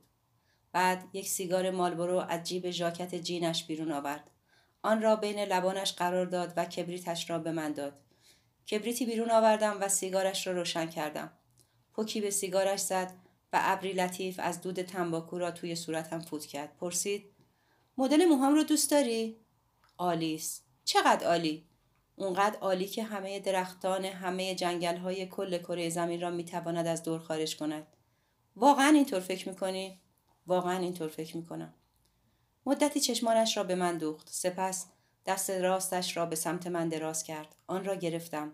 به نظر می رسید خیلی بیشتر از من احساس رهایی می کند. خاکستر سیگارش را روی زمین تکاند و برخواست گفت برویم چیزی بخوریم. دارم از گرسنگی میمیرم پرسیدم می‌خواهی کجا بروی؟ به رستوران فروشگاه تاکاشیمایا. در نیهون باشی. از بین این همه جا چرا آنجا؟ دوست دارم گاهی به آنجا برم. همین. با مترو به نیهون باشی رفتیم. عملا هیچ کس آنجا نبود. شاید به این خاطر که تمام صبح را باران باریده بود. بوی باران فروشگاه بزرگ و قارمانند را پر کرده بود. همه کارکنان آن نگاه حالا باید چه کنیم را داشتند. با میدوری به رستوران زیرزمین رفتیم و بعد از بررسی دقیق غذاهای آماده پشت ویترین هر دو تصمیم گرفتیم ناهاری به سبک قدیمی شامل برنج و خیارشور و ماهی کبابی و تمپورا و جوجه تریاکی بخوریم. پانوشت تمپورا نوعی غذای دریایی ژاپنی. تریاکی روش پختی ژاپنی که مواد غذایی را به همراه سویا سس میپزند داخل رستوران با وجود آنکه وسط روز بود جمعیت زیادی موج می‌زد. با تعجب گفتم خدایا از آخرین باری که در رستوران این فروشگاه غذا خوردم چقدر گذشته؟ چای سبز نوشیدن در یکی از آن لیوانهای سفید و ساده که فقط در رستوران فروشگاه ها می‌توان دید میدوری گفت از این چیزا خوشم میآید نمی‌دانم احساس می‌کنم دارم کار خاصی انجام می‌دهم شاید مرا یاد کودکی هم میاندازد والدینم تقریبا هرگز مرا به فروشگاه نمی بردن. و من دقیقا به این خاطر که مرا بیش از حد بیرون می بردن به والدینم مشکوک شده بودم. مادرم عاشق اینجور جاها بود. خوش به حالت. از چی حرف می‌زنی؟ رفتم به فروشگاه را اصلا دوست نداشتم. نه منظورم این نبود. می‌خواستم بگویم خوش به حالت که آنقدر برایشان اهمیت داشتی که تو را به جاهایی مانند این میآوردند. گفتم خب من تنها فرزندشان بودم. وقتی بچه بودم خواب می‌دیدم بزرگ شدم و تنهایی به رستوران فروشگاه رفتم و هرچی که دوست دارم می‌خورم اما چه رویای خامی پر کردن دهانت از برنج در جایی مانند اینجا وقتی کاملا تنها هستی چه لذتی دارد غذایش چندان خوب نیست. بزرگ و شلوغ و خفه و پرسر و صداست. با این حال هر چند وقت یک بار دلم می‌خواهد به اینجا بیایم. گفتم در دو ماه گذشته واقعا تنها بودم. بله می‌دانم در نامت گفته بودی. صدایش آرام بود. بگذریم بیا نهارمان را بخوریم. این تنها چیزی است که در حال حاضر می توانم به آن فکر کنم. تمام ترشی و غذاهای کبابی و سرخ شده ای را که در بسته های شیک نیمه گرد یک بار مصرف جداگانه من بود. و آبگوشتی که در کاسه یک بار مصرف من بود خوردیم و چایی را که در فنجان های سفیدمان بود نوشیدیم. میدوری نهار را با یک نخ سیگار تمام کرد. وقتی سیگارش تمام شد بدون آنکه حرفی بزند بلند شد و چترش را برداشت. من هم بلند شدم و کیفم را برداشتم. پرسیدم حالا می‌خواهی کجا بروی؟ خب معلوم است روی بام. وقتی در فروشگاه نهار می‌خوری ایستگاه بعدی آنجاست. در آن باران هیچ کس روی پشت بام نبود. کارمند بخش حیوانات هم نبود و حفاظ کیوسک اتاقک فروش بلیت هم بسته بود. چترهایمان را باز کردیم و در میان اسبهای چوبی نمناک و صندلی و نیمکتهای باغ پرسه زدیم. برایم باور کردنی نبود که وسط توکیو جایی می‌تواند اینقدر خالی از آدم باشد. میدوری گفت می‌خواهد از تلسکوپ نگاهی بیاندازد. سکه ای در دستگاه انداختم و چترش را برایش نگاه داشتم تا بتواند با چشمی نیمه باز از چشمی تلسکوپ نگاه کند. گوشه ای از بام به بازی های سرپوشیده اختصاص داشت. من و میدوری روی یک سکو کنار یکدیگر نشستیم و به باران نگاه کردیم. میدوری گفت خب بگو می‌دانم چیزی هست که می‌خواهی به من بگویی. گفتم نمی‌خواهم بهانه بیاورم. اما آن زمان واقعا افسرده بودم. مغزم تیره و تار شده بود. هیچ چیز برایم معنا نداشت. اما وقتی دیگر نتوانستم تو را ببینم یک چیز برایم کاملا واضح شد. متوجه شدم دلیل آنکه تا آن زمان توانسته بودم دوام بیاورم این بود که تو را توی زندگی داشتم.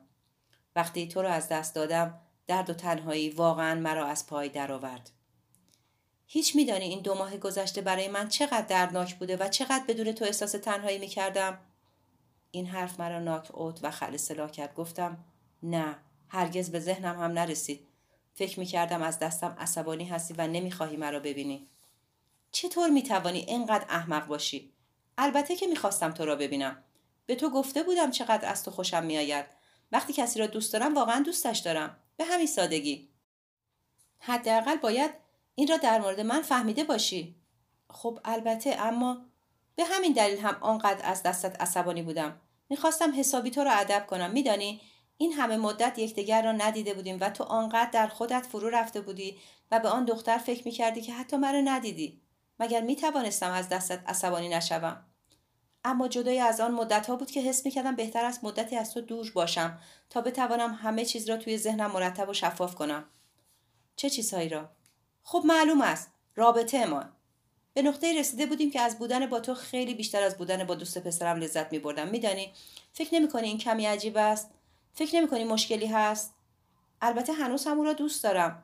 کمی خودمحور کوتاه فکر و به نوعی فاشیست است. اما نکات مثبت بسیاری هم دارد و اولین مردی است که احساساتی جدی نسبت به او داشتم. اما تو؟ خب تو برای من خیلی خاصی. وقتی با تو هستم احساس می‌کنم همه چیز درست است. تو را باور دارم دوستت دارم. نمی‌خواهم تو را از دست بدهم. هر روز بیشتر و بیشتر سردرگم می شدم. بنابراین پیش دوست پسرم رفتم و از او پرسیدم چه باید بکنم. به من گفت دیگر تو را نبینم. گفت اگر قرار باشد تو را ببینم باید با او به هم بزنم. خب تو چیکار کردی؟ میدوری سیگار مالبروی بین لبانش گذاشت و در حالی که داشت آن را روشن می‌کرد دستش را کنارش حائل نمود و پوکی به آن زد. با او به هم زدم همین. چرا؟ فریاد کشید. چرا؟ دیوانه شده ای؟ تو افعال شرطی انگلیسی را بلدی مثلثات بلدی می‌توانی مارکس بخوانی. اما جواب سوال ساده ای مثل این را نمیدانی. اصلا چرا باید چنین سوالی بکنی؟ چرا یک دختر را مجبور می‌کنی چنین چیزی رو به زبان بیاورد؟ تو رو بیشتر از او دوست دارم همین. البته آرزو می‌کردم عاشق پسر خوش قیافه تری بشوم اما نشدم. عاشق تو شدم. سعی کردم صحبت کنم اما احساس می‌کردم کلمات در گلویم گیر می‌کنند. میدوری سیگارش را در چاله آبی انداخت. می توانی آن نگاه را از صورتت پاک کنی؟ داری کاری می‌کنی که گریه کنم. نگران نباش. می‌دانم عاشق کس دیگری هستی. هیچ انتظاری هم از تو ندارم. اما حداقل می‌توانی مرا بغل کنی. این دو ماه برایم خیلی سخت بوده. چترم را بستم و به پشت محبته بازی رفتیم. مو و ژاکت جینش بوی باران می‌داد. از آخرین تماس جسمانیم با انسانی دیگر چند وقت گذشته بود.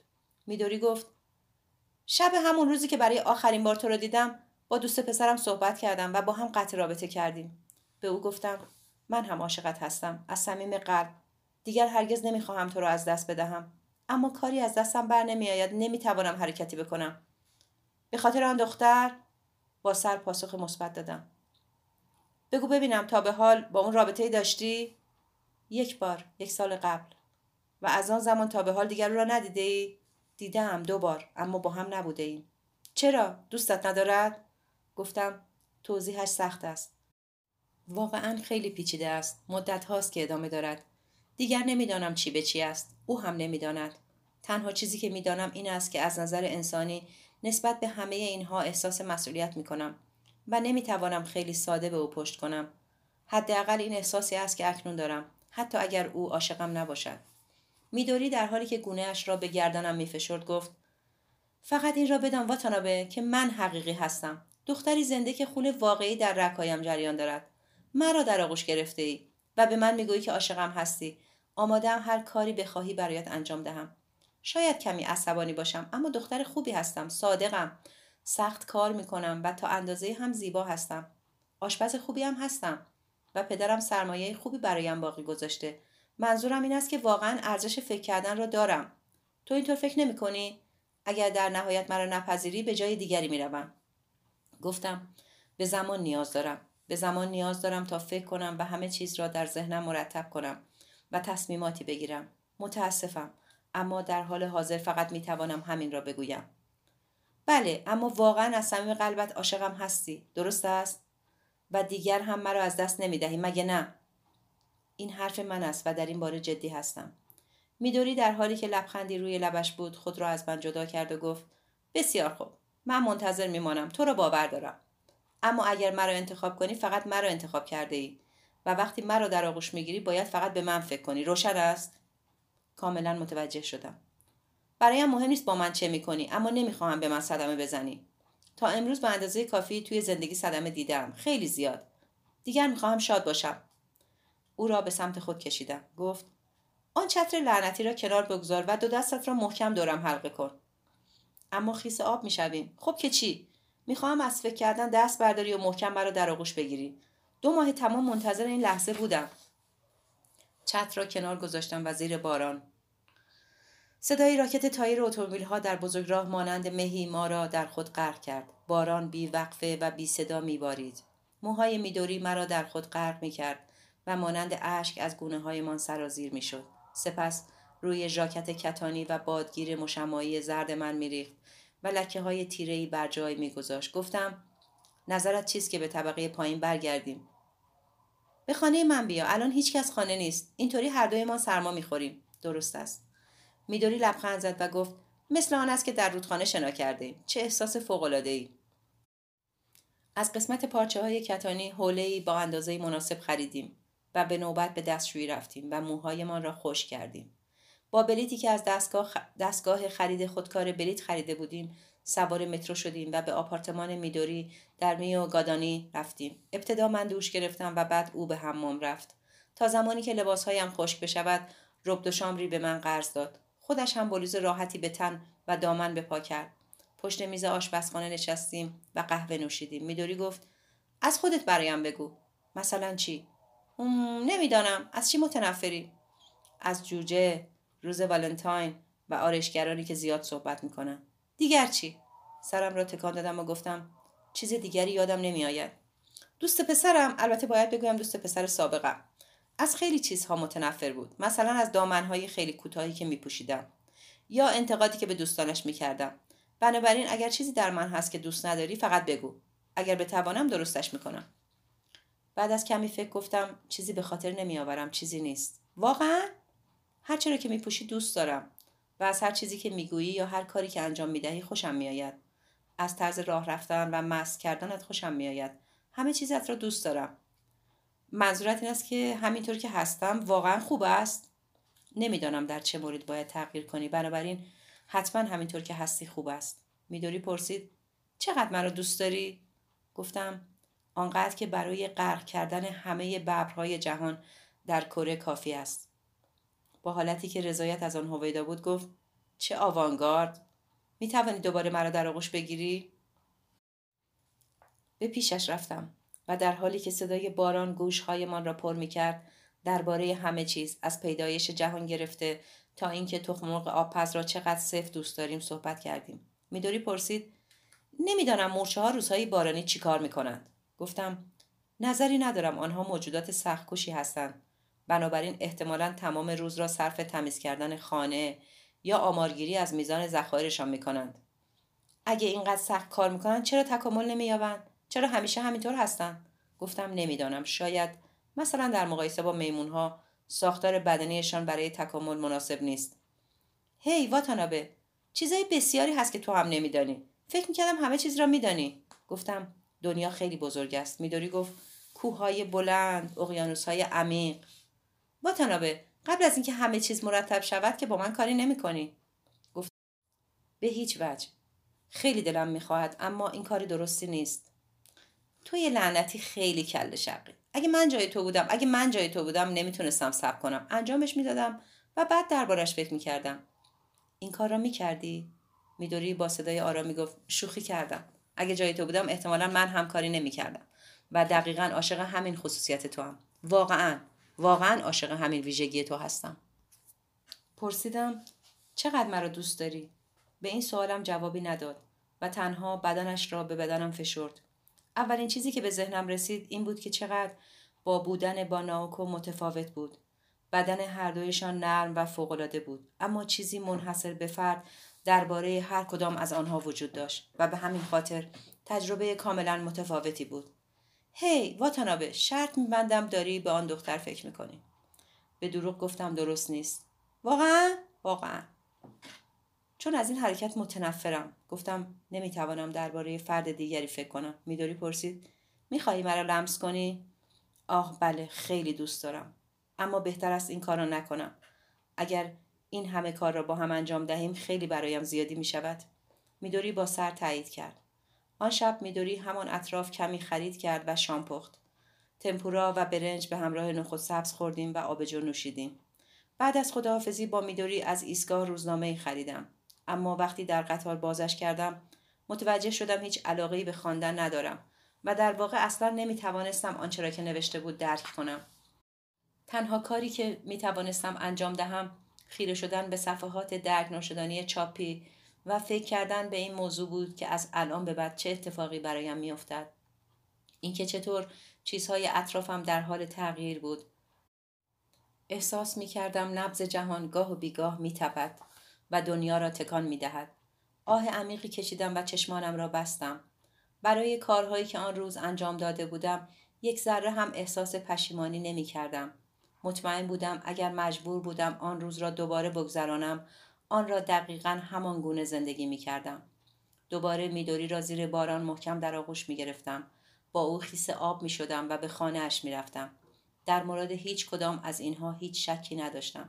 عاشق میدوری بودم و از اینکه پیش من بازگشته بود خوشحال بودم. قطعا ما دو نفر خیلی خوب با هم کنار می آمدیم. همانطور که خود میدوری گفته بود او حقیقی بود دختری زنده که خونی واقعی در رکهایش جریان داشت و بدن گرمش را به آغوش من سپرده بود ما عاشق هم بودیم. چه کسی می توانست ما را متوقف کند؟ حقیقت این بود. من عاشق میدوری بودم و احتمالا مدتی می‌شد که این را می‌دانستم. فقط زمان خیلی زیادی از روبرو شدن با این واقعیت تفره رفته بودم. مشکل این بود که هرگز نمی توانستم این پیشرفتی را که در رابطه با میدوری داشتم برای ناوکو توضیح دهم. هر زمان هم که بود توضیحش خیلی سخت بود. اما با وضعیتی که ناوکو در آن زمان داشت هیچ راهی وجود نداشت تا بتوانم به او بگویم عاشق دختر دیگری شدم گذشته از آن هنوز هم عاشق ناوکو بودم. با تمام پیچیدگی هایش باز هم عاشقش بودم. جایی در درونم هنوز منطقه دست نخورده و خالی تنها و تنها برای ناوکو باقی مانده بود و نه هیچ کس دیگر. تنها کاری که می توانستم بکنم این بود که به ریکو نامه بنویسم و همه چیز را با صداقت کامل اعتراف کنم. وقتی به خانه رسیدم در ایوان نشستم. به بارانی که شب هنگام در باغ میبارید چشم دوختم و جملات را در ذهنم مرتب کردم. سپس پشت میزم نشستم و نامه را نوشتم. این گونه شروع کردم. برای من نوشتن چنین نامه به تو تحمل ناپذیر است. رابطه با میدوری را به طور خلاصه برای ریکو توضیح دادم. همینطور اتفاقی را که آن روز افتاده بود. من همیشه عاشق ناکو بودم و هنوز هم هستم. اما چیزی که بین من و میدوری وجود دارد سرانجامی قطعی دارد. نیروی قدرتمندی است که مرا به آینده میکشاند. احساسم به ناوکو به طرز شگرفی آرام و ملایم است مانند عشقی شفاف و لطیف. اما احساسم به میدوری کاملا متفاوت است. با اراده خود برمیخیزد راه می‌رود زندگی می‌کند و نفس می‌کشد و میتپد و تا اعماق وجودم را میلرزاند. نمی‌دانم چه کنم. گیت شدم. نمی‌خواهم بهانه بیاورم اما اعتقاد دارم تا آنجا که در توانم بوده با صداقت زندگی کردم. هرگز به کسی دروغ نگفتم و در تمام این سالها تلاش کردم به کسی صدمه نرسانم. با این حال خودم را در این هزار تو یافتم. چطور امکان دارد؟ نمی‌توانم توضیح دهم. نمی‌دانم چه باید بکنم. می‌توانی کمکم کنی ریکو؟ تو تنها کسی هستی که می‌توانم با او مشورت کنم. همان شب نامم را با پست سفارشی فرستادم. پنج روز بعد در تاریخ 17 ژوئن پاسخ ریکو به دستم رسید. بگذار با خبرهای خوب شروع کنم. ناوکو خیلی سریعتر از انتظار همه رو به بهبودی است. یک بار به او زنگ زدم و او در کمال صحت و سلامت با من صحبت کرد. ممکن است بتواند خیلی زود به اینجا بازگردد. حالا درباره تو. فکر می کنم همه چیز را زیادی سخت می گیری. دوست داشتن یک انسان دیگر چیز فوقالعاده ای است و اگر آن عشق عشقی بیریا باشد هیچ کس درون هزار تو گیر نمیافتد. باید بیشتر به خودت ایمان داشته باشی. راهنمایی هم به تو خیلی ساده است. اول اینکه اگر اینقدر شدید به سمت این دختر میدوری کشیده می‌شوی خیلی طبیعی است که عاشقش بشوی. شاید خوب پیش برود. شاید هم نرود. اما عشق همین است. وقتی عاشق می‌شوی تنها کار طبیعی که می‌توانی بکنی این است که خودت را به آن بسپاری دوم درباره اینکه آیا باید با میدوری رابطه داشته باشی یا نه این مسئله را خودت باید حل کنی من نمی‌توانم حرفی بزنم در این باره با میدوری حرف بزن و خودت نتیجه گیری کن و کاری را انجام بده که به نظر خودت درست است. سوم هیچ کدام از این چیزها را به ناوکو نگو. اگر شرایط آنقدر جدی شد که مجبور شدی حقیقت را به او بگویی آنگاه با هم فکر می‌کنیم تا ببینیم چطور می‌توانیم بگوییم. اما فعلا سکوت اختیار کن و بقیهش را به من بسپار. چهارمین چیزی که باید بگویم این است که تو منبع انرژی عظیمی برای ناوکو هستی و حتی اگر دیگر احساس یک عاشق را به ناوکو نداشته باشی باز هم کارهای زیادی هست که می‌توانی برایش انجام دهی. بنابراین به روش بیش از حد جدی خودت درباره همه چیز فکر نکن. همه ما منظورم از همه ما هم انسانهای عادی و هم انسانهای نچندان عادی است. انسانهای ناقصی هستیم که در دنیای ناقص زندگی می‌کنیم. حساب بانکی نیستیم که با دقت یک ماشین زندگی کنیم. ما که با اندازهگیری تمام خطوط و زوایای زندگیمان با خطکش و نقاله زندگی نمی کنیم درست می‌گویم؟ احساس شخصی هم این است که میدوری دختر خیلی خوبی است. تنها با خواندن نامت می توانم درک کنم چرا به سمت او کشیده می شوی. همچنین می توانم درک کنم چرا به ناوکو علاقه داری.